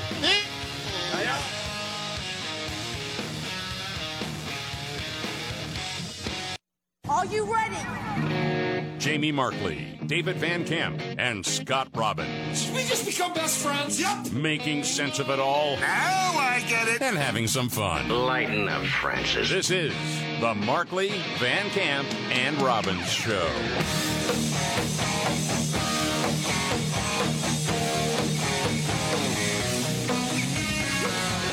The Markley Van Camp and Robbins Show. As always, thank you so much for being here. I'm Jamie Markley. That's David Van Camp. There's Scott Robbins. Listen, okay, listen. okay, well, that was Alexandria Ocasio Cortez mm-hmm. with some sort of accent I'd never heard out of her before. And that was because protesters last night at this town hall, it- they turned out the lights on her. Yeah. And they had to escort her out, and then they brought her back. But there are a lot of people upset with her right now. It sounded like she was mocking people. listen, okay, listen. What? What was that? I don't know. What was that? I don't know. Is that hey? I'm trying to be real now. I don't know. It was Or is just, that That's like just a her Hillary Clinton. Full No way, blown nervous breakdown on stage. I don't know what that was. I don't know what it was either. Is that the voice inside her tiny little head? I'm not quite sure. Um, David, we should uh, get to this clip of the president. Yeah. Well, Joe Biden's in Pennsylvania, and he was he's doing an event for John Fetterman, uh, the Democrat running for Senate out of that state, uh, the guy who had a massive stroke earlier this year, and there have been abundant questions about, well, his health moving forward and whether or not he deserves a six-year term uh, in light of these health challenges that he has, whether or not he can do the job actually. That's a real question that's up in the air. And it's really interesting because get this Joe Biden spoke. Okay. He didn't speak well. John Fetterman didn't. Oh, He- he's the candidate. Wow, man. Now, maybe Well, they're going to do. I'm guessing either they made the game time decision. This is not good for John today, or ahead of time. But that's very odd. The president comes to stump for you, and you, the candidate, never address the crowd. Now, I think they may be doing another event later, but it is still odd that you don't It was have. so weird. Dude, that that is very. Where else does that ever happen? It, or for the candidate to introduce him.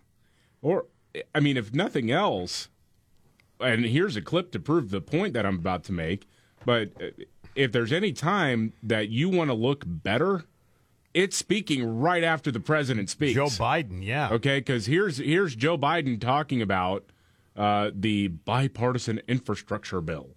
Okay. Well, to help of your members of Congress here today, I signed into law a once in a generation investment in roads, highways, bridges, railroads, ports, airports, and so much more. Over a billion two hundred a trillion two hundred billion dollars. Right. The math is It's called the bipartisan infrastructure law. Right. So so I'm just saying that if, you know, John Fetterman ever had an opportunity to look a little bit more coherent, it is with Joe Biden as the backdrop, as the opening act. Yes, this is your time. I know. Wow, man. He's struggled a lot. There's no doubt about that, Fetterman. But, I mean, with Joe in a short amount of time, if you put him out there the same amount of time, who's going to struggle more? Honestly, who would you guess? Oh, I I'd probably hmm. Well, I It's a think, tough one. I, I think I'd probably go with Joe as being uh, on the struggle bus a little bit more. Because with Joe, he just gets lost, uh, literally sometimes. I mean, like he actually, as he was done speaking, he didn't. He tried to do the imaginary handshake again. No way, really? didn't- Yeah, he just kept looking like, where am I supposed to go now? Where am I going? He just looks lost out there.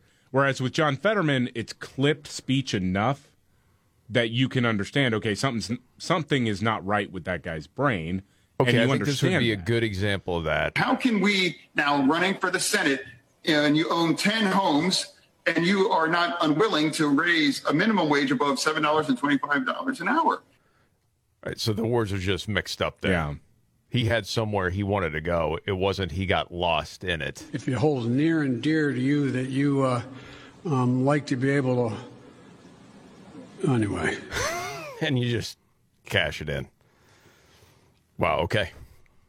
Well, thank you for that update. Um, as you mentioned earlier, David, the CDC has decided yes, we're going to add the COVID vaccine to the recommended list of vaccines for kids. Yeah. Should get these. And then what can happen when it goes down to the state level, the local level? Well, yeah, you got to have your kid vaccinated, the hmm. COVID vaccine, to come to school. You don't know that's going to happen, but that's the fear from a lot of people. Oh, it'll definitely happen. I think so. Well, that's the way a lot of people were handling the masks. Yeah. Depending on what part of the country you were living in. I mean, you could have been in a place, you know, Texas, other parts of the United States where no, they weren't going to have the kids mask up. And other states, they were talking about masking again this fall. Just kind of crazy that way. But it's always interesting to me when you have actual doctors out there talking about it. And Dr. Angela Farella was talking to Kim Iversen. I listened to that interview. Uh, She said something that I thought was pretty interesting. Well, a lot of things. Like, hey, we don't even know that this is safe for kids.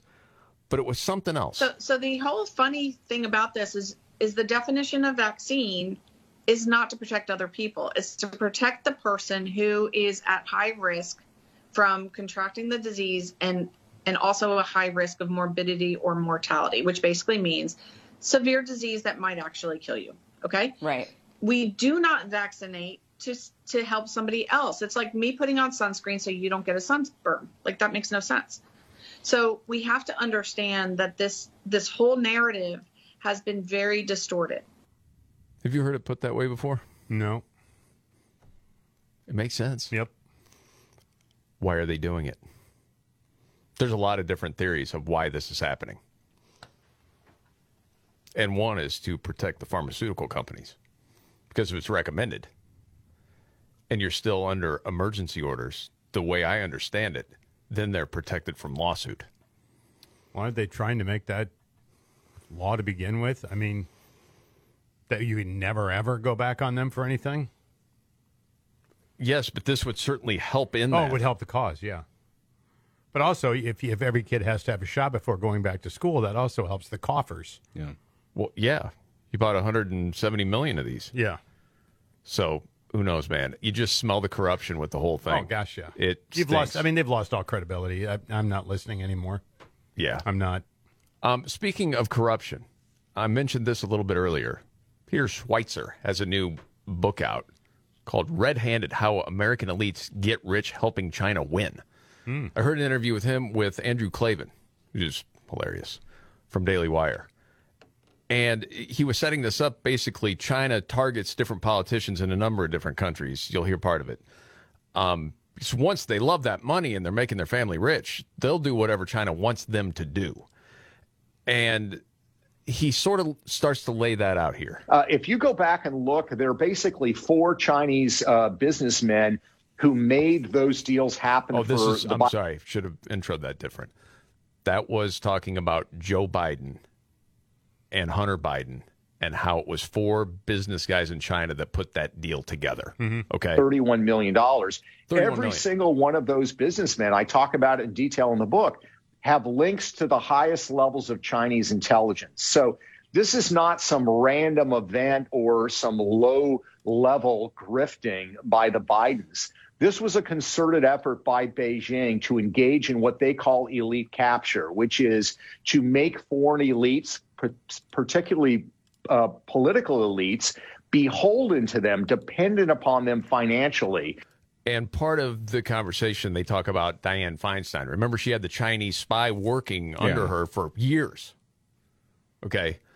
Um, and they go into that whole bit about Diane and her husband. I thought this was really interesting. The strategy of elite capture that Beijing has, that's the term Chinese intelligence uses, works very effectively because what they basically do is they look at political figures in the United States or New Zealand and Australia and other parts of the world and say, if we can make these people serious money, they will be beholden to us. They will have leverage. Dianne Feinstein's a classic example of it.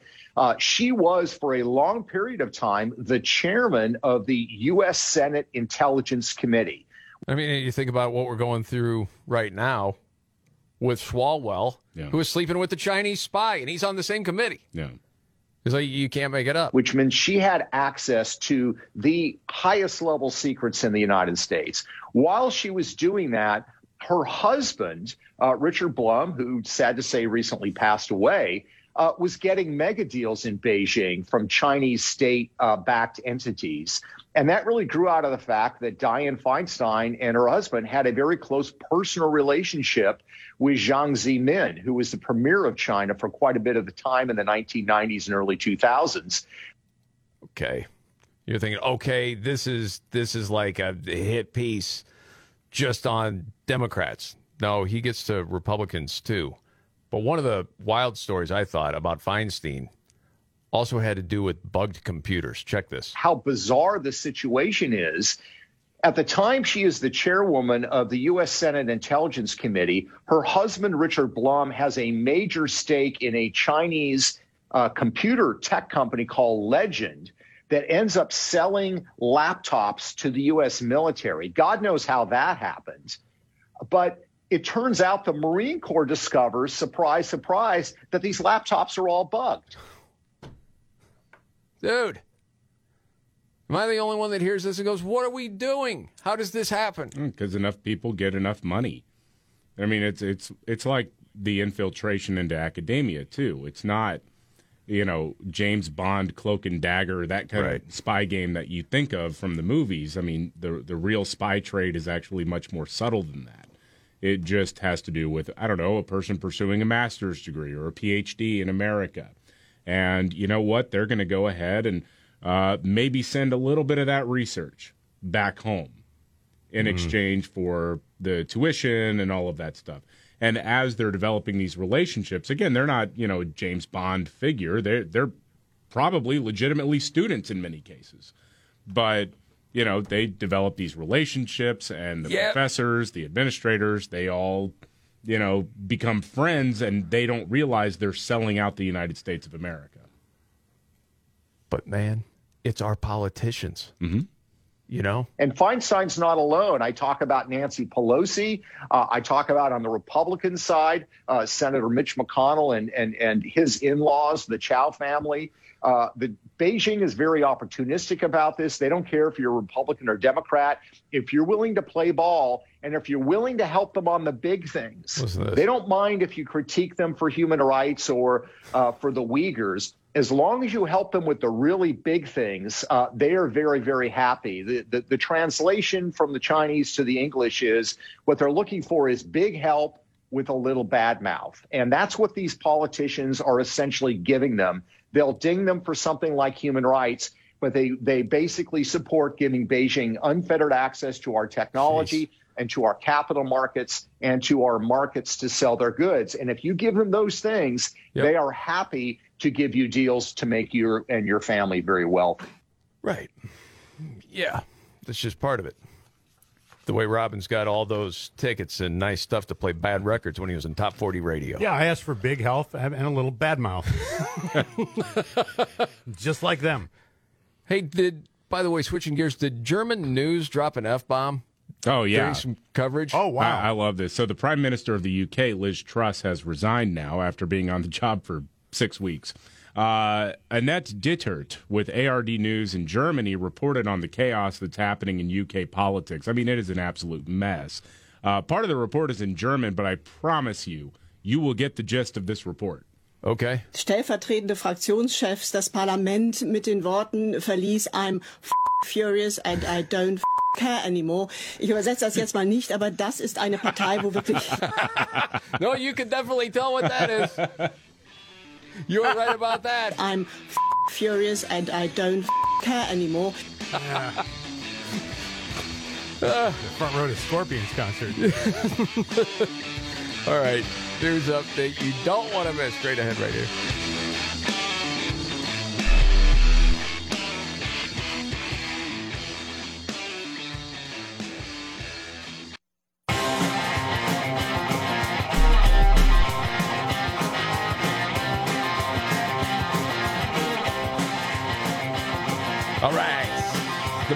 Camp and Robbins Show.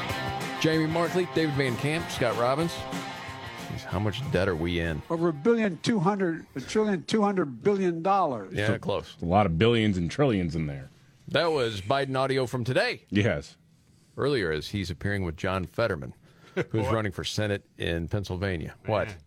That ought to be a gas. Trying to figure that one out. Oh, back to back? Oh. Yeah, that could be something. What is wrong with demanding for an easy, safe kind of their income? Hmm. Okay. Well, you want to compare that to Biden then?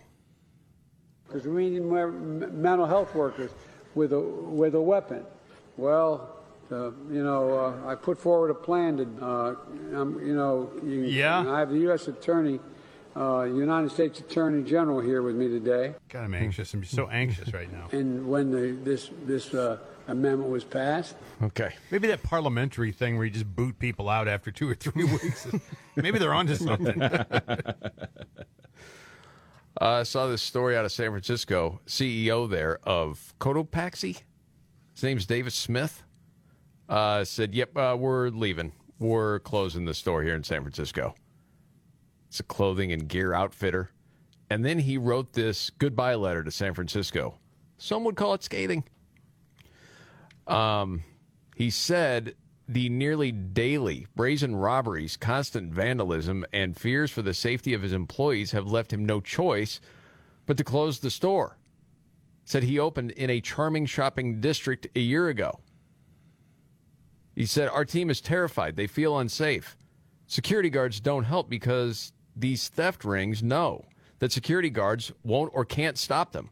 It's impossible for a retail store to operate in these circumstances, especially when cities refuse to take any action. We thought it had hit the all time low when they had to hire the people in the hazmat suits to go clean the human Yeah. feces off the street. Yeah. But what we're going on, that was like two years ago. It's just getting worse and worse and worse. Gosh dang. Well, it's it, you can break something very quickly. It's it, it's a longer process to put something back together. Boy, isn't that the truth? Yes, it is. yeah, we're seeing that. I mean, all over the place. Um, man, oh man, I know we got a lot to get to. Uh, Robbins, you got your top three of the day as well coming up. Um, but a lot of audio we haven't had a chance to get to either. So it's all coming up. This is the Markley Van Camp and Robbins show. And if you had to pick one story today that's the biggest, Well, the biggest story now is that you've got two guys who can't put a sentence together who are supposed to be meeting and talking about how, you know, one is going to be a great senator and the other is a great president. Neither is actually true. well, of course not. Yeah. No, I don't think either one are going to be working in uh, politics in four months. I do. I think Biden's going to be out The, the by the beginning of February. for John Fetterman in Pennsylvania has really dropped. I mean, it's it's now from local polls or state level polls, it's a dead heat between him and Dr. Oz. Well, and for most people, I don't think it's like this mean thing. It's, dude, the guy can't do the job. You know, it just is what it is. All right, the Robbins Trifecta and a news update straight ahead right here.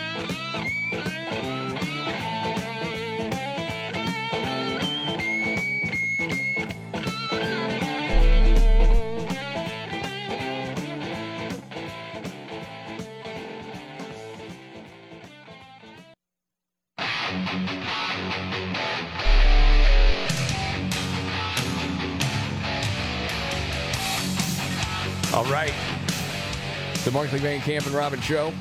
I'm Jamie Markley, Gen Xer, the millennial David Van Camp, and the sexy boomer Scott Robbins. You see and feel the momentum happening with the midterms right now. It's going the GOP's way. Yes. Anything can happen. But right Yeah. now, the momentum, you can feel it is on one I mean, side. I don't doubt for a minute they could screw it up within the next 12 days. Sure. Um, but uh, wow. Well, this is interesting. Uh, and it seems like Biden's getting more and more rattled, grumpy. Yeah. You'll hear this reporter. This is before he got to Pennsylvania to campaign with John Fetterman, who's running for Senate against Dr. Oz. And you'll hear the reporters talk about not that many candidates have been campa- campaigning with you. Listen to this grouchy response. Wow. Go ahead. John Fetterman's going to appear with you today in Pennsylvania, but there haven't been that many candidates campaigning with you. Why are that's more? not true. There have been 15. Count, kids, count. Okay, and All are there going to be even more? Yeah. Yeah. And it looked like he might have grabbed somebody at some point in the proceedings today. Wow, that's you know talking to a female that way and from a position of power. Very disrespectful, honestly. Well, that's what I thought too, David. I thought now imagine again. I, I hate playing that game, but imagine if you will that Donald Trump would have pulled this to a female reporter.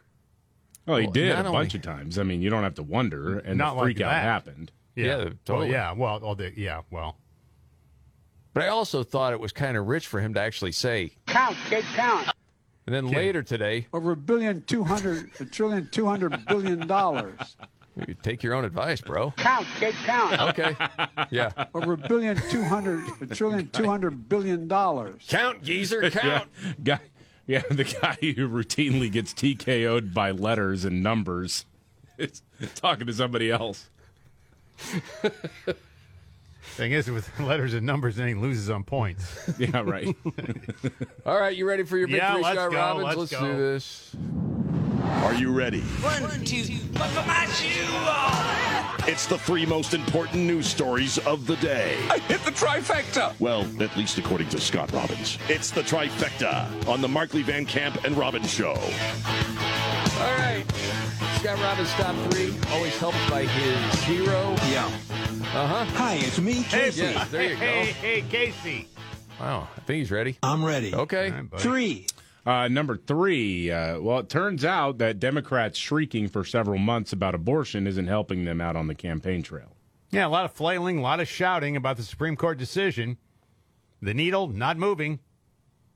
Matter of fact, it appears as if the Democrats have done a uh, great job of boosting Republicans. Interactive polls did this little generic ballot polling average pre Dobbs. Republicans 44.3 plus 2.8, Democrats 41.5. Now we have Republicans at 41.8, that's plus 3.3, Democrats at 44.8. That's before and after Dobbs. Now they promised me November, but they're not getting it. Well, I okay, did I misread the numbers there? The, did that flip? Yeah, it flipped. In whose favor?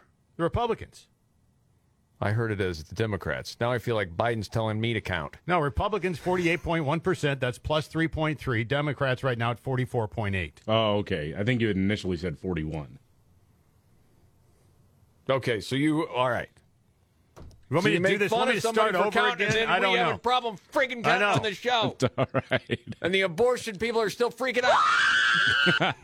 I, Well, I can't, think- I can't start over again. I mean, I think, look, I, I think it also comes down to uh, Democrats have been turning people off even on the abortion debate because the reality is that Yes. is never going to be a top tier issue in an abortion or in a uh, in an election, uh, at least on the federal level. It's just not going to be. Not only Um, that, finally people have started asking the question back: What is a limit that you're comfortable with? the they won't answer. Right. And, and then you hear high profile Democrats like Stacey Abrams out there saying, well, you know, the reason you're worried about inflation is because you got those dang kids. You should have just aborted them. And Right. well, that, that turns people off, even people who describe themselves as pro choice mm-hmm. and think it should be legal up to a certain point are obviously, and I'm just saying this, this is anecdotal, but it also is reflected in polling.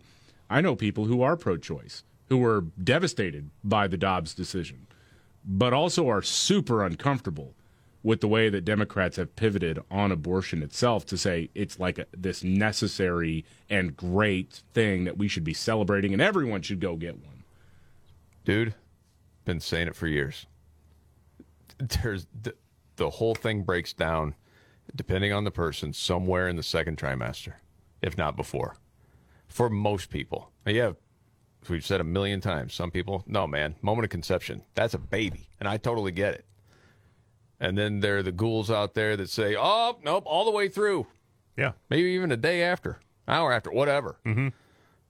But most people, I mean, you get to 15 and they're like, okay, you can't get it done in 15. I don't know what to tell you. And some say 15 years old. And then other, and they still, Right, yeah, I that know. person. Those people that just sort of freak out. Okay. We're getting closer and closer to number one. Oh, yes, up to number two. Number two, uh, remote workers were doing more than work, it turns out. Well, it looks that way anyway. National Bureau of Economic Research released their research on the effects of the remote work in response to COVID. and those effects on the numbers of babies waltzing into the world. Oh. So they put all this together, squashed all the numbers and the effects of remote work and COVID 19, and they found that the pandemic led to a net increase of 46,000 children born in U.S. born to U.S. mothers, which was a result of a small increase in births, and also the baby bumps in 2021 have, have increased substantially. So, in other words, when people were home working, they were Mhm. home working. You like that? They were jumping off the top rope. Amen. Yep. You know, the first thing that came to mind about who might be humiliated even more by this? What's that? Jeffrey Toobin. Because when he was remote working, he was alone. He's flying solo. Just saying. I'm like, where's David going with this? Oh, the Toobin thing. Oh yeah, forget about that. Yes. Yep, right. The Scott Robbins He didn't contribute to this. No, he His didn't. top three of the day. No. By the And I way, I we're there. I did my part. I had two kids. That's right. I know. Yes. You Yes. did do well. Congratulations. Okay. Radio plays them, record stores sell them, Billboard ranks them, and Scott counts them down. Yes, it's the trifecta. I always Scott wonder where Robbins. Van Camp disappeared to sometimes during the show. Just gone. One. Okay. No, number one, a California Democrat has a uh, simple solution when it comes to biological boys competing against girls. You know, I don't know why we didn't think of this, but the four-term Congress Assemblywoman Jacqui Irwin, she's a former college athlete herself. She had an answer to the voters' questions about whether it's fair to allow transgender females, biological males, to compete in women's collegiate and professional sports. Okay. And her answer is, I've thought this out. We should start at age eight or nine. By the time the boys transfer into girls and teens at age 12 or 13, they have new friends. By the time they turn 17, 18, 19, nobody even knows about their past.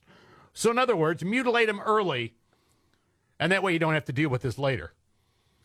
Wow, I didn't see that So coming. every instead time. of addressing eight. the actual issue, she has no regard for the fact that you are gen- genital mutilation and sterilization and irreversible hormones. Because if you do it young enough, then it's not a problem by the time the boys then are competing against the girls because nobody knows. Wow, There you go. That is- Simple solution. that is dark, man. Ghoulish. Yes. Wow. And there you have it. I don't know what else to say to that. Well, you don't have anything. There is nothing to say, but to, to know these people are out there, they exist, they breathe, they're amongst us, and this is what they think. Man, oh man. It is amazing. Um, you know, going back to your other story real quick. Which one? Talking about the births. Oh yeah, uh huh. The increase in births during the pandemic. Yeah, we need a lot more than that. To oh yeah, I agree. Yeah, I just read another piece the other day about the population and the decreasing birth rates. Mm-hmm. I mean, and it's not just the United States; it's around the world. Remember when Elon Musk was making that point a while back, when you had so many on the left saying, "Oh, we're going to overpopulate everything." Mm-hmm. They're like, no. If we're looking at any sort of you know huge red flag ahead, it's we're not going to have enough people to sustain. I can remember At no in time school- in history have people been having fewer children than right, right now. right now. I can remember in school though learning about the population bomb and how we were all in trouble. And you know, I mean, granted that was a number of years ago, but holy Well, that was a fear in the twenties. Yeah. Okay. okay. What? wasn't quite the twenties. Oh, I, the early seventies. Sorry, or was it the sixties? No, it wasn't the sixties. Wait a second. It was the You were going to grade school in the sixties, but it was more of middle school and high school in the I wasn't going seventies. to grade school in the sixties. When, when did you start going to grade school? I graduated from high school in 1978. Okay, so did you go to school for twelve years, or were you just on oh, the Oh, you're five-year talking. plan? Okay, you're talking about kindergarten. Okay, I got it. All right, never mind. You know, you, You know what all this goes back to, if you really want to think about it? what's that? Count, kid, count. We made fun of him for not being able to count. Over a billion, two hundred, a trillion, two hundred And then it came dollars. back around. It boomeranged on all. Yeah. Yeah, I remember like. wearing my Dave Clark Five shirt to, to class. And, I want to I want to do my part and bail out Scott with this story because I think you'd have fun with it. Okay. Uh, political candidate for a local race in Arizona. He was arrested for doing la la la la la la la la la in, la it- la. in his The pick, in his in his pickup truck, and it happened to be parked across the street from a preschool. Now, I, I do want to say I don't think the preschool was the inspiration for this. I Right. think, but uh, Randy Gene Kaufman is a Republican candidate for Maricopa County Community College Oh, District gosh. Governing Board, some small local race. Yeah. Now, according to cops, his truck was parked in a college parking lot, which happened to be across the street from a preschool. Cop says he goes up, you know, knocks on the window. Sir, can you roll your window down? And saw him vigorously doing that while staring any- at his is there any other way? Yeah, well, yeah, you don't casually. Well, I don't think you want to start out vigorously. Yeah. now, the officer asked Kaufman, "Hey, have you been mm, doing that?" The suspect allegedly replied in the affirmative and explained that he was quote really stressed out. The officer also noted uh, to Kaufman the close proximity of a preschool and asked him about it. Here's a transcript of the back and forth, by the way. Uh, officer says, "Hey, I saw you had your phone out while you were doing what you were. Uh, what what was going on on the phone?" Kaufman says, "I was watching mm, porno." Uh, the officer says, "What kind of porn were you watching?"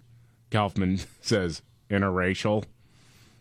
Officer says, "When you look around here, what do you see?"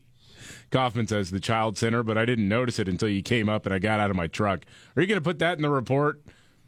Officer, don't you see how alarming that is? That there are children nearby, people passing on bikes and in cars where they can look in and see what you're doing? Kaufman says, quote, I bleeped up. Mm. But he, he did say, I got a lot of things going on. So he just. Oh, see, well, oh, you got a lot going on, a lot yeah. on your plate. Well, it's okay. Yeah. Right. I got a lot going on. What is that? It was also parked across three different parking spaces, so not exactly being discreet either. Like, what, you just had an emergency and just had to, like, pull over real quick?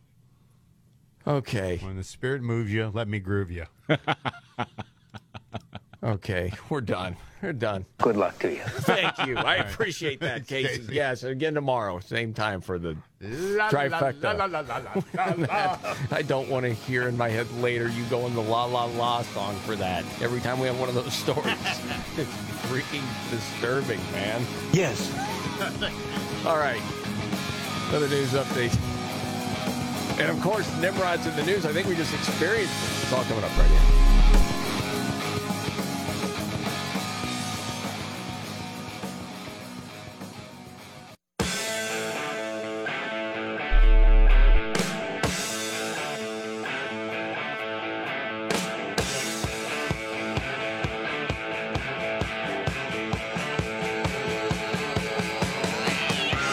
All right. The Markley Van Camp and Robbins Show. Jamie Markley, David Van Camp, Scott Robbins. News update, David Van Camp. I don't know if we have time to flesh this whole thing out. Wall Street Okay. Journal has a piece out talking about uh, a guy named Hugh Auchincloss. Now, you may know that last name by his son, Jake, who's in the House of Representatives, and Biden called him Congress Ache Auchincloss sauce. Awesome. Yeah. Yes. Yes. One of my favorites. Now, Hugh Auchincloss is is is the da- is the dad, and he is Fauci's right hand man. How do you like that? I don't think I knew that. Yeah. So anyway, uh, Wall Wow. Street Journal just laid out how much money this dude made in stock trades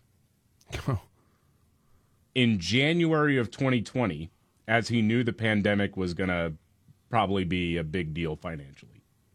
Okay. You're talking about activity that was more frequent in in one single month than it had been in two years. Hmm. All of a sudden, this guy's all coronavirus all the time. We're going to start trading. Okay. Now, at the same time, people within the federal government, including in his agency, were saying, "Ah, we don't need to shut down chi- uh, flights from China. Come on, right? Huh? Boy, you just hope all this comes out, man. It's so dirty Oh, on yeah. so many different levels. And it just raises your anger to another level with what the CDC is doing right now. Saying, yeah, we're putting that on the vaccine list for the kids. Yeah. He's Even making- though it's not FDA approved. We went into that. The old Auchincloss sauce. And the kid. Auchinclaw sauce. Wow, man. Senator Elizabeth Warren, Congress eggs, Auchinclaw sauce. Where is she? There you go, Jake. There's no way you can imitate it to make it funnier than the original. Auchinclaw sauce, man. Auchinclaw sauce. Where is she? There you go. Yeah, that's him. yeah, when you grill out this weekend, yeah. reach for the Auchinclaw sauce. Well, you probably will because he's a big fan of the. Eagles! of course he is. of course he is. All right, do we have time for Nimrods Holy in the cow. news? What? It's like the last half of the show is Nimrod's in the news. It seems like it, doesn't it? Yes. When the going gets tough, Damn it, this is too hard. the dumb get dumber. All right, Ian.